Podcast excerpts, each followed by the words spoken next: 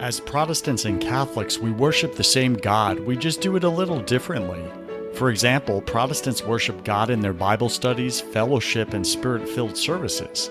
And Catholics worship God in their beautiful cathedrals, liturgies, and sacred traditions. But that's no reason to behave like prideful little children in the Father's house, fighting over who God loves more, just because we think our way is the best way. For there is no distinction between Jews and Gentiles, and there is no distinction between Protestants and Catholics. The same Lord is Lord of all, and is generous to all who call on Him. For everyone who calls on the name of the Lord shall be saved. We are all God's children, but the enemy has us distracted and divided against ourselves. Meanwhile, he's destroying our families and robbing our children of their future. We must join forces. Let's stop talking about how we are different and start talking about how we are all the same in our struggles. We are all broken and we all need a Savior named Jesus. We like this idea so much we created Broken Catholic, the #1 podcast in the world for Protestants and Catholics. Now close your eyes and take a listen as everyday Christians reveal shocking before and after stories of how they resisted or cooperated with God's plan for their life and what happened next. BC Nation, are you a parent, a mom, a dad? Then you obviously want your children to grow up with the ability to face life, especially disappointments and risk, with confidence and bravery. Children who learn resiliency are less likely to give up, avoid risk, and become overwhelmed with anxiety and depression. It's rampant in our young people today. My guest today, Dr. Kathy Koch, is a child development specialist and author of 6 books, including Resilient Kids, Raising Them to Embrace Life with Confidence by Moody Publishers. Dr. Kathy is the founder of Celebrate Kids, based in Fort Worth, Texas, USA. She has influenced thousands of parents, teachers, and children in 30 countries.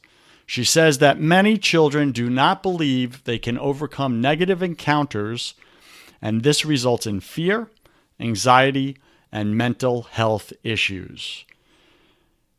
If this is you, your child is dealing with any of these things, then you need to listen to this show today, because we're going to reveal things today that you won't find anywhere else. Grab your pen and paper. Dr. Kathy Koch, welcome to Broken Catholic, #1 podcast on iTunes for Protestants and Catholics. Go ahead and take a minute and fill in some of the gaps in that intro, would you? Yeah, I appreciate what you said. It's so good to be here with you. Thanks for trusting me with your audience. Looking forward to chatting. Yeah, so I live in Fort Worth, Texas. I moved here from Green Bay, Wisconsin, after I was a professor. Before that, I was a school board member and a coach and a teacher. Thought I would do each of those things forever, but God kept calling me more and more to parents. And that's really why I established Celebrate Kids, because parents are the most important teacher their child will ever have, and yet they're mostly not trained. You're trained how to give birth, diaper, feed, and bathe, and they send you home to raise this little human. And so we love to stand with parents of little kids who are just getting started, all the way up to, parents of adult kids who are really struggling with what's going on in the culture and how they can raise their kids to still be biblically solid believers without sin rampant in their lives. So we're excited for what we get to do. I'm excited to get to know you and looking forward to our conversation. Dr. Kathy, I think you are serving an incredible niche right now as you're watching the world and society go to chaos and just darkness and all the confusion that comes with that. For these young people, they're being raised in a generation where they don't know what to believe or who to believe, and there's just so many voices whispering and screaming in their ears, and they don't know how to handle it all. They're being firehosed in it from every direction. And so many parents are spiritually, emotionally, psychologically checked out because they're fighting their own inner demons, and they feel unqualified or not equipped as a parent, or they're wrestling their own sinfulness and feeling they don't have the right to tell their kids or teach their kids right and wrong anymore because they're not even following it. I mean, we're dealing with so much of this. Start us out kind of just pointing us in the direction with that conversation, that little lead there. You know, what you said is really intriguing, and it's so true. And I think it's hard. It makes it harder for resiliency, right? Because resiliency is readily recovering from something and coming forward, bouncing back, moving out of the valley into the light. But if we don't know the direction to move in, then resiliency is so much harder, right? So I think one of the reasons that we have generations, plural, of young people who are staying down in their valleys, who are counting the blades of grass per square inch, you know, rather than, you know, standing up and righting themselves and looking around to figure out, okay, where should I go? They don't know where to go. You're exactly right, because there are so many voices. I want to say to the parents and grandparents, your voice ought to be, and always will be, the loudest. It ought to be the clearest. I say to parents all the time, you don't have to have all the answers. You don't have to have all the reasons for what you know is right. You just have to know it's right. And if you're a believer, you seek the Lord for that. You seek the Holy Spirit's guidance for that. And you stand on your authority as a parent, and you have the authority that Jesus had under the Father. And so let's stand on that, and let's say to our kids, in our house, we do it this way.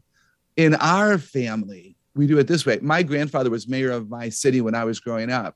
And so all of it, my brother and I and our four cousins, we were told in the Meyer clan. So my mom's dad, Irv Meyer, was mayor. So in the Meyer clan, we do things this way. And we were observed back in the day by the media. And we did need to be careful.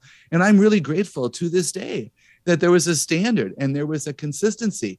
And so what I would say to parents all the time is, you know, we're not responsible for the neighbor's kids. And we're not responsible for what people out there believe. We can't hold them accountable to the standard we have here if they don't know the same standard. But in our family, we do it this way.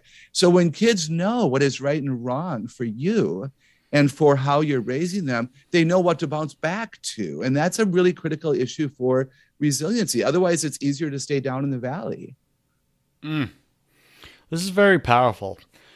I think, going back to that earlier point, many parents feel like hypocrites spiritually.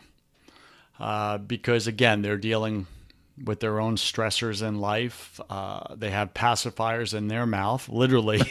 You watch parents with all these vaping little apparatuses, and I see grown men left and right sucking on little plastic pacifiers like they're babies. And maybe emotionally or psychologically or especially spiritually, they are.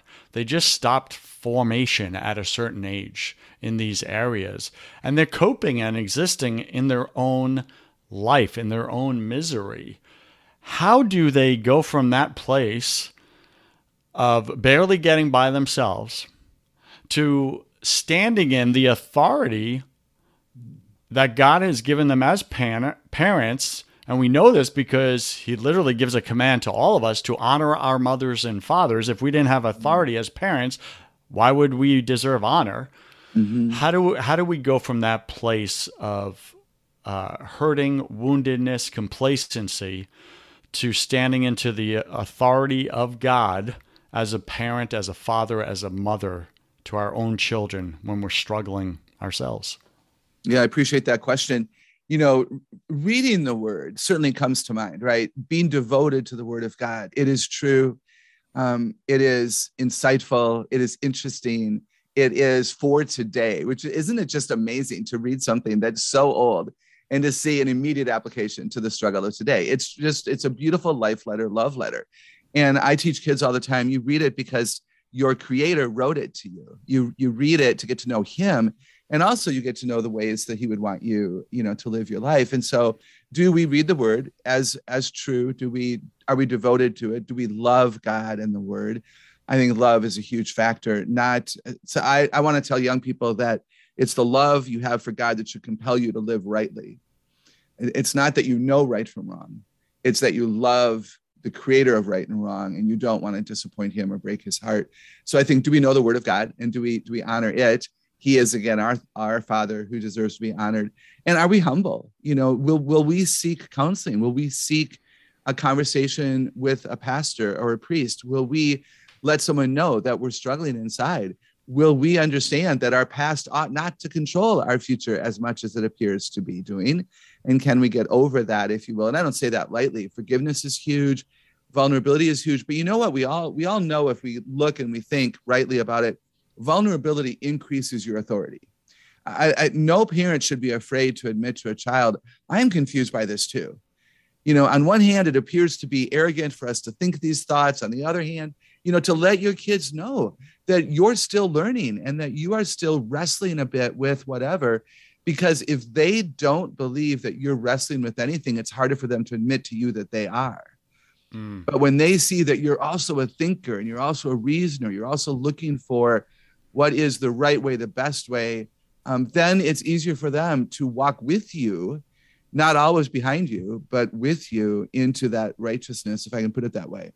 So what I just heard you say, and I'm going to paraphrase it in my language, is that transparency and vulnerability is contagious. Mm. Yeah, that's a great way to say it. I agree. Mm-hmm. So yes. If we expect our children to be vulnerable and transparent with their struggles and share them with us, then we got to go first. Yeah. Yeah. And we have to be careful, right? Age developmentally sure. Appropriate. You know, you don't tell your whole story and all the detail, but if you're struggling, let them know. If Bible memory is hard for you, let them know. If you know, are questioning something that's going on in America or wherever it is that you live, let your kids know and wrestle with it together. Learning together cements that truth too, right? Because they'll have the emotional connection to you as a learner at the same time that they get that cognitive insight, and that can really cement it in a really powerful way. In your book, Resilient Kids, you speak about the value of facing challenges, and you write this, a parent's goal must be to help children move beyond their negative experiences and eventually benefit from them. Children build strength, character, and confidence in God through challenges. Teaching them and walking with them through experiences will cause growth and build trust and strength in your children. Now, this is not how society and the media sells it to us. They say the opposite. You must protect your children from all challenges. You must walk around and wrap your children in bubble wrap, right? Yeah. Is a reference I believe you use. And protect them at all costs. Do not let them go through life with even a scrape. Why is that dangerous, and what is the proper direction for us as parents? Yeah, thanks for setting that up so well. It's dangerous because we will not learn much if we are bubble wrapped, or if there's a helicopter or a drone protecting us and correcting our mistake before we've even made the mistake. We won't learn as much, and learning matters. It's biblical. If you look at Romans 5, we are taught in the scripture that the valley experiences, the challenges and the struggles mature our character and our faith. And when I ask an audience of people who are listening to me speak, how many of you have a greater mature character because of the struggles that you've experienced, you know, at least 80% of the hands quickly go up. And then when I say, how many of you have a deeper faith in the God of the Bible, because you've needed to lean on him in a time of need, every hand goes up. And so when I look at the dropout rate from faith, and I look at the dropout rate from church of people who are maybe 40 and under, I think a lot of it is this issue that they've never needed to rely on the God of the Bible to the extent that they know him, and they know his advocacy, and they know his strength and his love and his power. And they maybe haven't had to rely on parents. And so if you want your kids to be connected to you, where you are a source of strength and truth and wisdom for them, then allow them. Now, don't let them run into the road and get hit by a car. You know, obviously, yell stop. And I don't think you have to create negative experiences for your kids. They'll naturally just have them because life is chaotic and people are messy. But if we overprotect them, they will not believe in themselves. They won't believe that you trust them. Their attitude will be about, mom must think I'm really stupid if she is constantly looking over my shoulder to see how I'm doing. And you don't want your kids to think that about your attitude toward them, because that's not true of them. And then that changes the interactions that you have with them. I could go on and on, sir. There are so many reasons that overprotecting kids weakens them. It does not strengthen them. It's not healthy. Speak to us about the difference or the distinction between leading your child emotionally, psychologically, spiritually, versus being a savior for your children. Oh, wow. Yeah, whoa. Yeah, we're not the savior. Wow. We can't rescue them from everything, nor should we try to. It's the first place my head goes. If we attempt to be their savior, they will think they don't need the true savior, and then they're on their way to hell. That's pretty dangerous and a damning statement. You're a flawed human. You're learning along with them, as we just said a few minutes ago. You're on a journey of life dealing with the stuff that you've experienced. And so to pretend that you're not, and to pretend like you've totally arrived and you can be there all in all, that's not fair to you or them or your relationship. And at some point they will see the real you, and then they will feel like you have lied or you have been the hypocrite, and now they're going to be terribly confused. What I just heard you say, BC Nation, I'm just translating for all of us here, is that when we as parents try to rescue our kids constantly and save our kids, we play the role of God in their lives, except we're a pretend God because we're not actually in control of anything.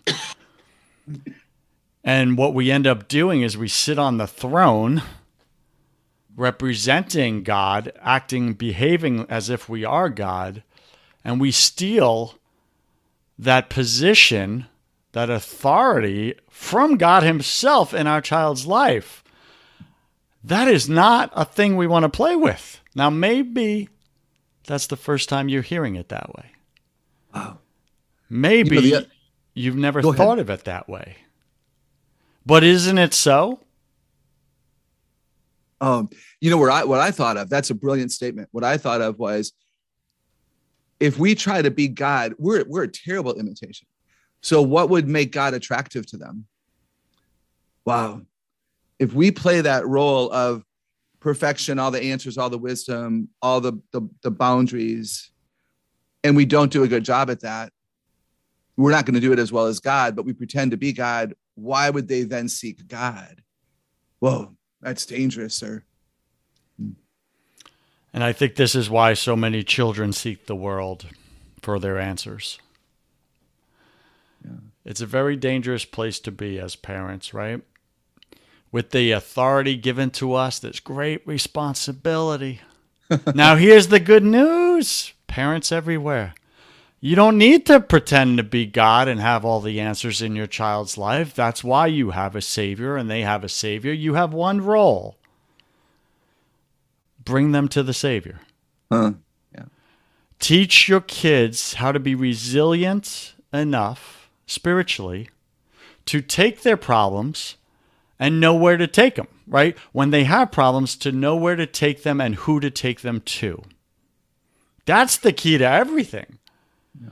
But if you're not taking your own problems to the King of Kings, well, shoot, we got another problem, don't we? So Dr. Kathy, I want to shift to spiritual resiliency. I just alluded to it. You write in your book, to ensure more than a head knowledge, teach the names and attributes of God and how to depend on him through disappointment and pain. Parents should model a relationship with God rather than a rule-based religion. Model and teach that church, prayer, scripture memorization, worship, and other disciplines are important because of our relationship with Christ, not because we look good by doing them. End quote. Tell us more. Yes. Thank you so much for bringing this up. I think it's the most important reason that I wrote the book.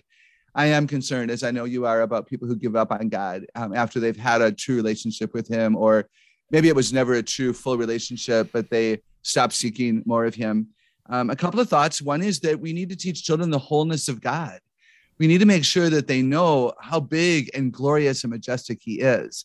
I came to faith in Christ for wisdom. I had a lot of questions. I wanted to know why God lets, good things happen to bad people and bad things happen to good people. And is the God of Daniel the God of Revelation? And why are there four gospels if they all tell the same story? And why do we use the word story if it's true? I mean, I had all kinds of questions when I was an older teenager after having been raised in church.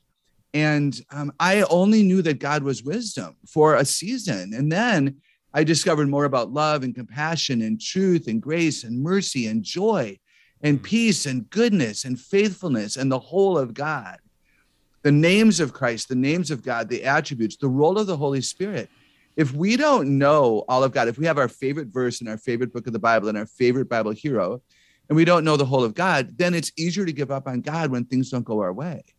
If I only think that God is wisdom and then I don't get the answer I want, what do I do?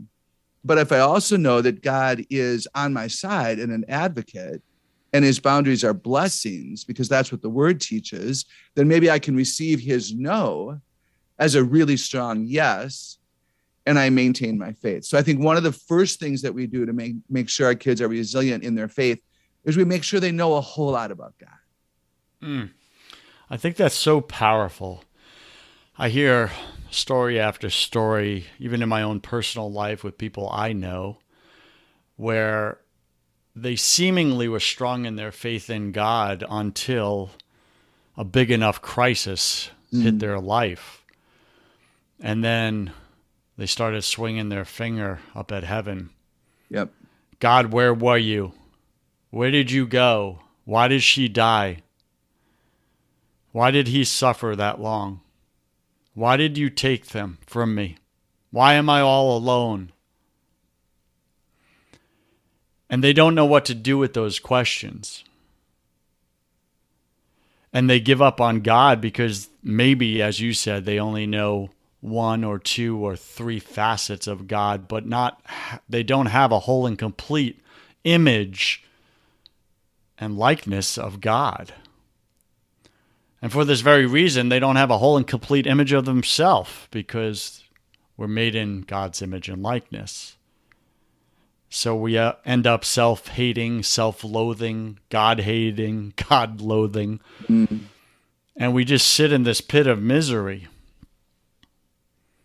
until maybe, just maybe, the pain gets so severe that we finally have no other direction to go but look up and give God another chance. I was just at a coffee shop earlier this morning after a men's group that we had at 6 a.m. And this man who was also at the men's group, he walked over to me while I was on my laptop and he said, "Hey, how are you?" And he started talking.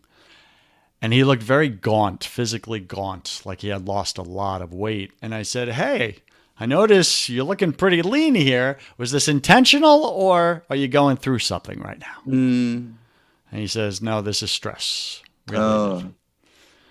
And he lost everything, his marriage, his wife, everything. And now he's in custody, battles with the kids and all this stuff. And I remember I had spoken with him probably 8 months ago. And we had opened up a conversation, and I coach elite businessmen doing 7 and 9 figures who are killing it in business, but going home angry, miserable, or headed towards divorce. And I help them prevent that. And I had offered him an olive branch, but he acted like everything was fine back then. Yeah. And I could tell it wasn't. I knew he was on the trajectory of alone, divorced, and miserable. Mm. And here he was 8 months or so later, and he's lost everything. Mm. Because he didn't have it within him at that time to ask for help, to be vulnerable, to say everything isn't fine, nor to lean on God fully. And now here he is, gaunt, stressed out, and finally leaning into God. But unfortunately, after he lost everything he worked so hard for. Yeah. Speak to us about, I just brought a lot to the table there. I get that. Yeah. Speak to us about any part of that resonated with you. Yeah. Thanks for what you do. That's really powerful. And I'm sad for him for how long it has taken him to realize where the real need is. And yet it's so terribly common, as you and I both know. The thing that comes to mind that I happen to write about in the book is that we need to get more practical. I think that you can talk about, well, God is faithful. Well, what does that mean to a person who's never had anyone in his life who's faithful? They don't know. You know, even to say God is love. Whoa. When there's been abuse and when people have used love to manipulate and control, saying that God is love is not necessarily a good thing. Now, when you know God, you know it's a beautiful thing. You know, Jesus is peace. Well, do they even know what that could be? So one of the things that I think we can do better is going very practical, all right, from our own experiences and from the Word of God. For instance, in my book, I write, God is the everlasting God. And we know that from the scripture. Therefore, he won't give up on me. He won't get tired of my questions or my needs. Or here's another one. God provides for me. He is provider. We know that about him. God provides for me. He has given me time, talent, resources, people to help me, and even forced me to rest when I was sick. So I think one of the things that can help people who are resisting going to God in a time of need is to make sure they know who he is and how it practically shows up. You know, God is my peace. I don't need to worry. He will take care of my emotional turmoil. Jesus is the light of the world. I don't have to live in the dark. Jesus can show me the way out of my dark place because he is the light of the world. Can we help people really know in their knowing what that means? So, Dr. Kathy, that sounds like an ideal. And though I agree with you, I'm going to pose a challenge there. How do you speak to someone and tell them all the facets of who God really is when all they've experienced in their life are contradictions to those very things that sound good? Exactly. Like I get that. I think we walk with them and we show them. We can't just tell them and teach. I think we have to teach. We have to coach. You know, I don't know if you were an athlete or a piano player, but I'm a former coach. I would never let my right-handed basketball players shoot left-handed layups until they were good at right-handed layups. I would never let my athletes run and dribble if they couldn't dribble standing still. A good coach divides a complex task into minuscule pieces, and you make sure that you become good at one before you add a second and a third. Same thing with the piano. You get good at the right hand before you're allowed to add the left hand. We need to do a better job as humans, as family members and friends, of teaching, not telling, coaching. What's it look like to be a believer? What's it feel like to lean into God? Why would you want to do that? To talk about these things, to correct and to affirm. I think the whole of that makes a really big difference. Demonstrate with scripture, demonstrate with Jesus in the Gospels. Who was he when he was here on earth? To talk about the strength and the power and the truth, depending upon what a person needs. But I think in addition to all of that, it's walking with them. And again, vulnerably sharing your story. You know, a number of years ago, I was in such a similar place to where you find yourself now. And I was so resistant to, I just didn't want to believe that God really cared, because if he really did care, then I'd have to change my life. So that was the first thing that had to happen with me, is I had to decide it was okay if he cared. And once I decided it was okay if he cared about me, because I knew if he cared about me, I'd have to raise my standard. So that was the first thing that I had to do. And then, so you tell your story when they're ready to hear it, bits and pieces. So no, we have to know our own story.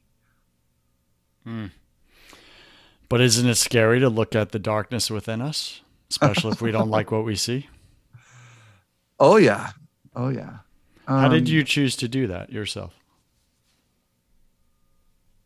Well, I didn't really have a choice. God whacked me upside of the head. And, you know, you don't have a right to ministry. You don't have a right to, you know, tell these people what you say is true if you're not going to deal with your own stuff in your own battle. Hasn't been easy for me. I'm more of a thinker than an emotional person. And so it has been challenging at times, but I've wanted more of God. You know, I tell young people all the time, Jesus took your sin upon himself that you would have an abundant life. And I love to tell kids, he didn't die that you would have an abundant school experience, but an abundant life. Like, it gets bigger and better than this.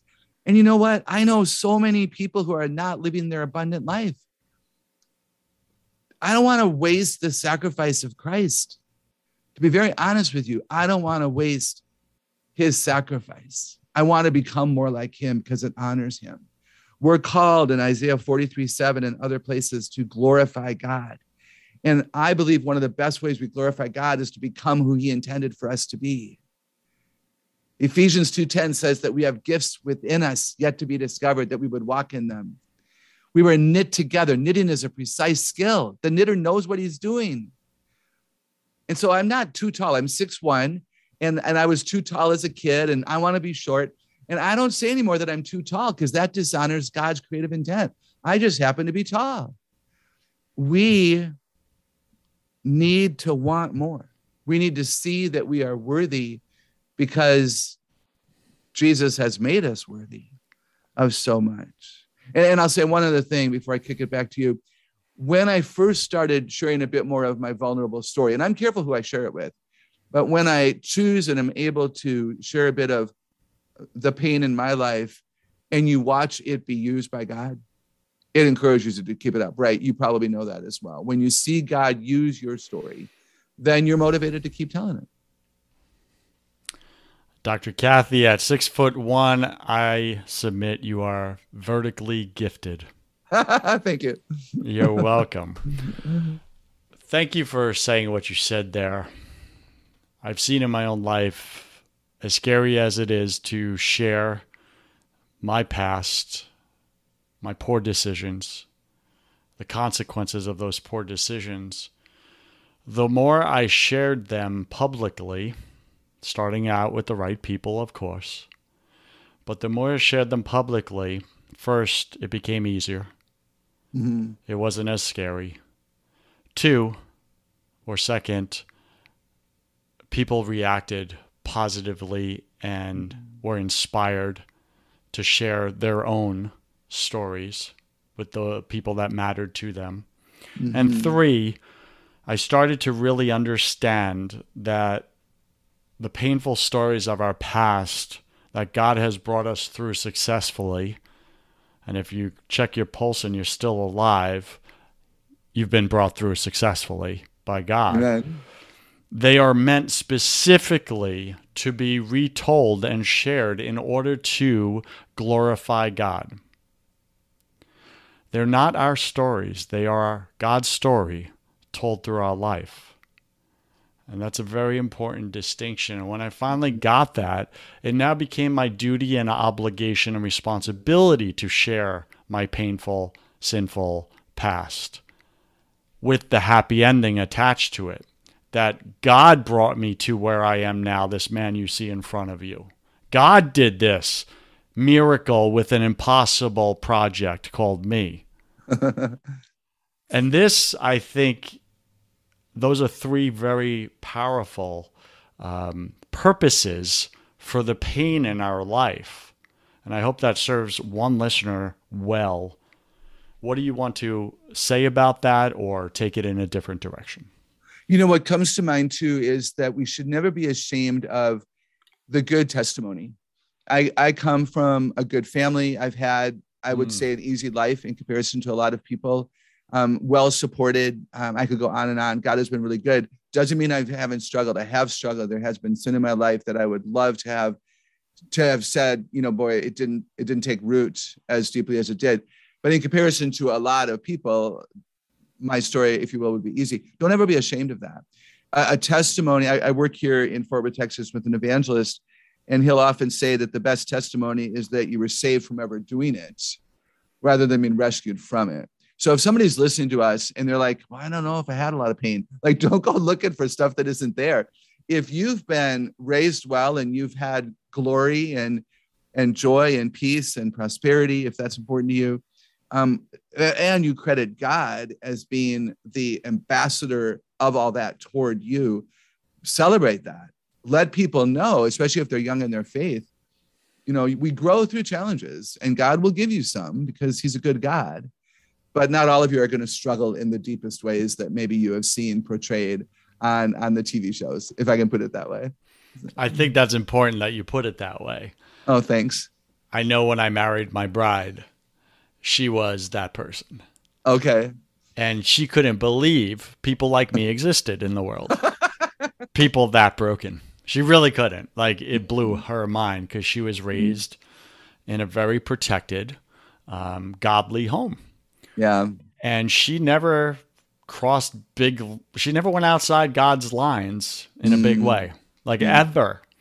So to know that there's this whole other side of the planet that literally are partying in the darkness when all she's ever seen is the light, she felt almost a jealousy initially, a spiritual jealousy of like, well, when I don't even have an interesting story to tell. Mine's kind of just vanilla, spiritual vanilla, right? And it's interesting because the gentleman I spoke of earlier at the coffee shop this morning, he shared that as well today. And he said, you know, I had never experienced storms in my life. And I always looked at other guys that have been through storms and came out of storms almost like, wow, why not me? Mm. And now I finally find myself in one. And I'm like, wow, this hurts. You know, so going back to what you said, don't wish that upon yourself. If you've been protected, there's a reason. Dr. Kathy, speak to us about spiritually non-resistant children who haven't experienced much of God, and I know you've already touched on this.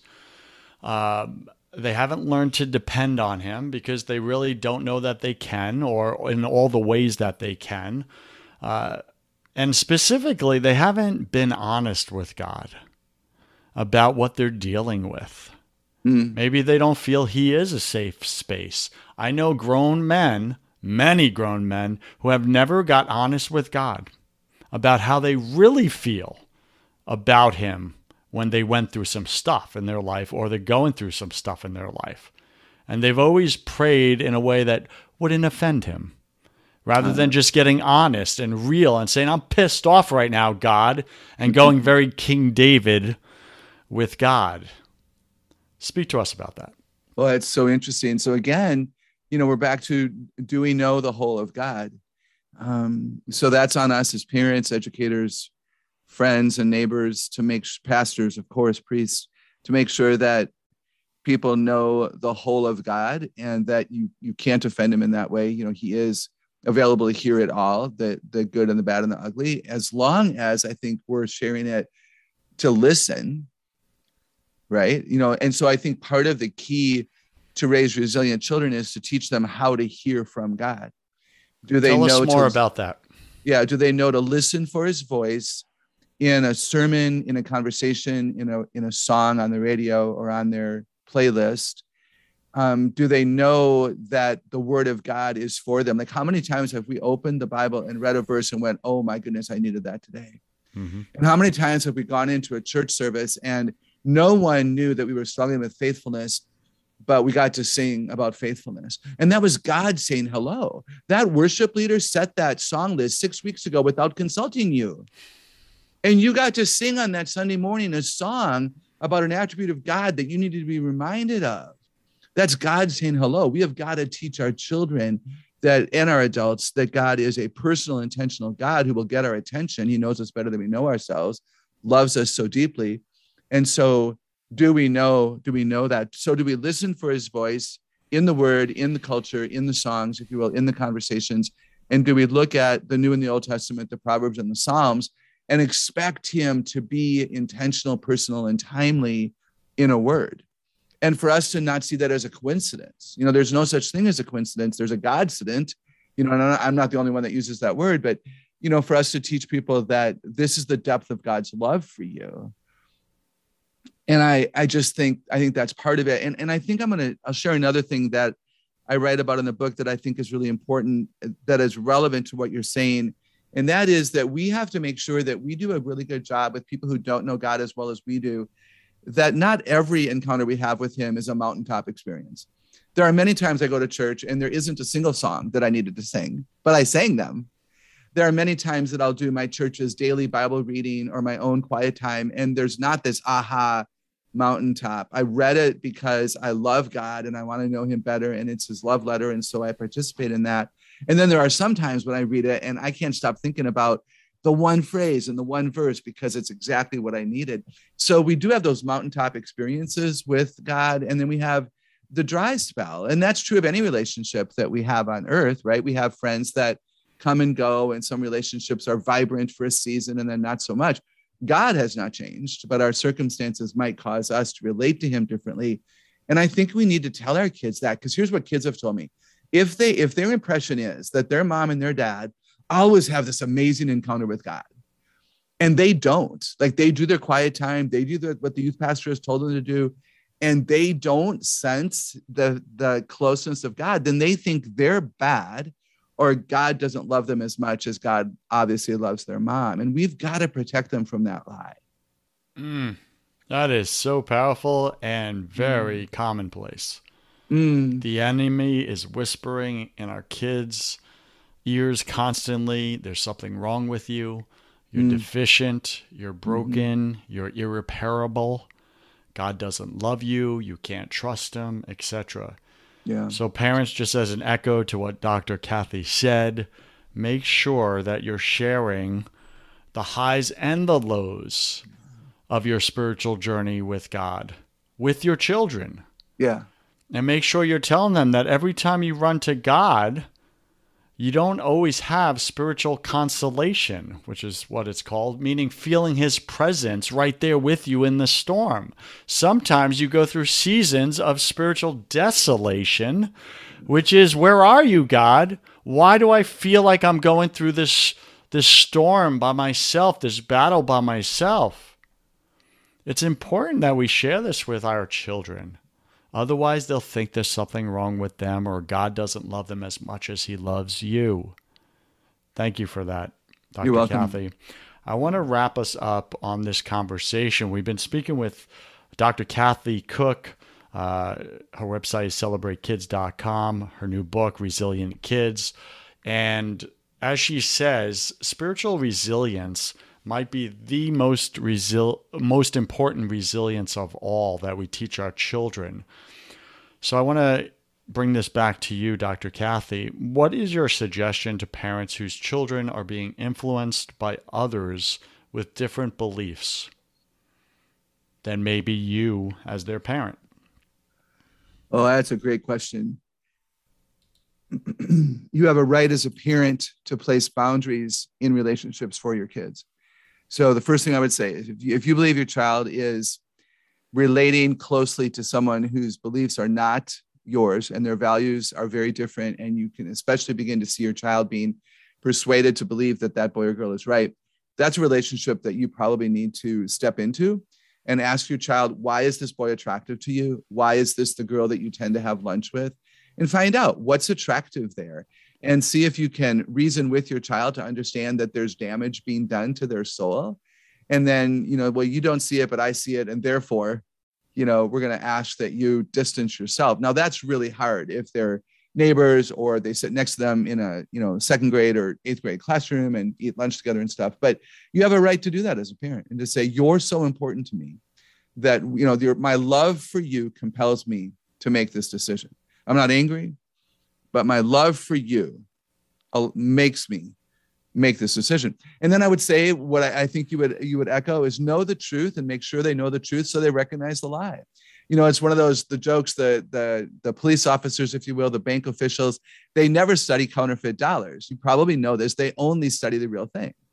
They never look at a counterfeit bill in order to recognize one that comes into the bank. They only look at the real thing. So what we need to do with our kids and our teens and our young adults is to make sure they know the whole of God, again, as much as they're capable of understanding his attributes. What does God's love look like? It's not free reign. We have freedom in Christ, but we have boundaries that are blessings because God knows who we are. And he knows that we benefit from, the boundaries, if you will. So do your kids know relevant truth? Oh my goodness. No, don't be offended by that. All truth is relevant. It's in the Bible. It's supposed to be there. The first verse to the last verse, it's all there. But what I mean by that is, if we know that our kids are struggling with selfishness and pride and authority issues and anger is everywhere, if we know what our kids are struggling with, they have to be happy all the time. That's one of the technology lies that I write about. They think they have a right to happiness. And so, of course, they reject when we make them do things that they don't want to do. So let's teach the truth of God's word about those things, so that they see that the God's word is relevant, therefore God must understand me. And if they know that about God and the Bible, then I think they'll have an easier time turning to him on their own, even without us saying, hey, have you read the Bible today? I think we can encourage our kids to be influential as well. If your kids are old enough, teach them how to persuade without debate. Teach them how to convince without arguing. There are some great skills that we can learn that will help us communicate our truth so that maybe we become the one that is the influencer. So that's a lot in response to your statement, but it is reality. You know, take them home. Sometimes we just got to bring them home. And for a season, we make sure that they are not influenced by a whole lot of people out there because they're vulnerable, they're weak in their faith, and we need to bring them home and make sure that they're not a lot of loud voices. Check out what they're watching, check out what they're listening to. You better be a friend with them on social media if you've allowed them to be there. And that's the right of a parent. All right, Dr. Kathy Koch, she's laying down God's law for your home right here, right now. And remember, she's not going to be held responsible for your home and your family. You will be. So make sure, BC Nation, take this to heart, would you?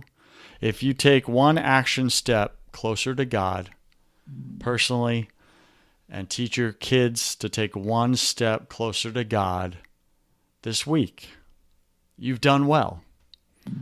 And this pleases God. You don't have to create this perfect blueprint roadmap, have all the steps. Just take the one step God is showing you right now. If you don't see the step, then go ask him, would you? Get quiet with him. Stop talking. Ask him. And then listen and wait. And refuse to get up until he answers. God loves that. Man. He loves that. All right, Dr. Kathy, what do you do to strengthen and deepen your faith personally? Oh, thanks for asking that. Church is extremely important to me. And because I travel constantly, if I'm not there, I do my best to listen to the sermon after the fact. I pay attention to my life group leader. We're in constant communication, especially on the weeks when I'm not able to be in church. Of course, reading the Word of God is really important. I read a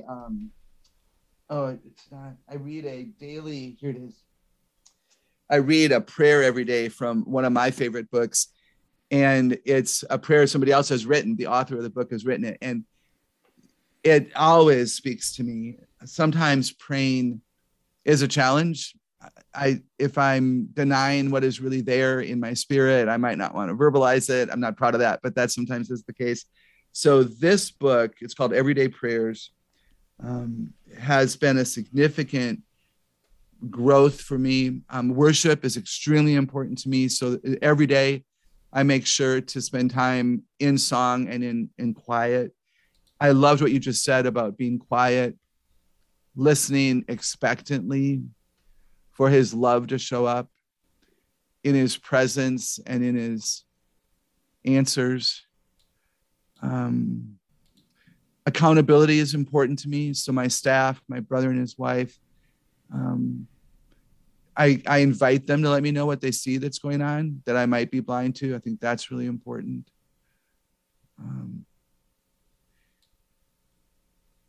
Oh my goodness. I just can't even imagine life without striving to learn. And I learn, it's a relational thing for me. It's not, I'm not obligated. God loves me whether I read his word or not. But because I'm in a relationship with the God of the Bible, my creator and his son, I do these things to stay in relationship. And that's how you grow your faith, is you spend time with the one who you want to have faith in. And it's through word and prayer and worship and conversation and giving and communion. And it's all those things. If you view them as the power of relationship, now don't check it off your list. Like, I'm a good girl. I was raised a good girl. I checked it off my list. I'm a good girl. And now I do it because I want to do it. And it changes you. It absolutely changes you. Dr. Kathy Koch, welcome to my favorite part of the show. Welcome to the confession round. I'm going to ask you 10 quick fire questions. You'll have about 3 seconds to answer each. Don't overthink it. It's just for fun. It's like a game show without the prizes. Are you ready? Wait, there's no prize? The prize is, I don't know. Oh my goodness. Are you ready? I don't know. Probably not, but let's try it anyway. First question. What's your favorite thing about God? Joy. What is your least favorite thing about God? the standards at times? I believe we're all struggling with something at any given moment of our life. It's just part of the human condition. What are you currently challenged with right now, either professionally or personally? Intellectual pride. I know more than you know. A PhD could sometimes do that. Yeah. What are you most afraid of? My brother's death scares me. Got it. What did you spend way too much time doing this past year?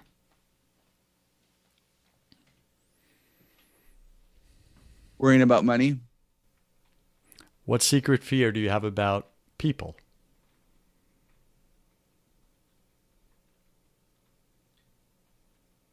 That they only like me for what I know. Hmm. What do you wish you had learned sooner about God?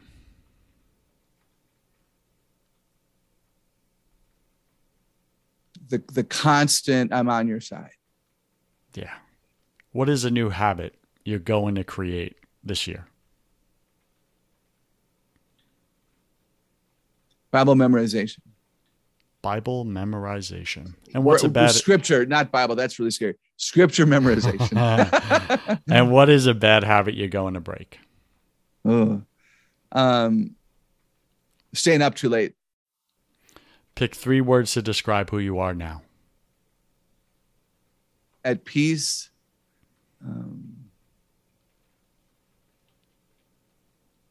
Surrounded by love. And learning. Pick three words to describe who you were before you learned to trust God and who He is, whole and complete. Insecure, isolated,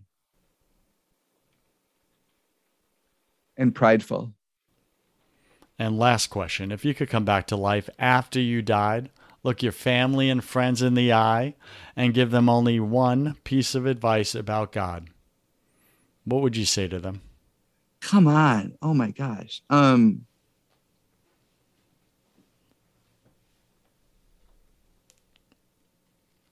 If they're unsaved, I would say, you know, heaven is worth it. Get your life right. And if they're saved, I might talk to them about being welcomed, really welcomed, because you were God's friend on earth. Got it. So if they're unsaved, you would spiritually slap them. That's what I picked up. Yeah. And if they're saved, you would spiritually invite them. Go deeper. Yeah. All right. This is my part of the show where you get to give a BC Nation a homework assignment for this week. What's one action step they can take that will grow their faith and trust in God even more?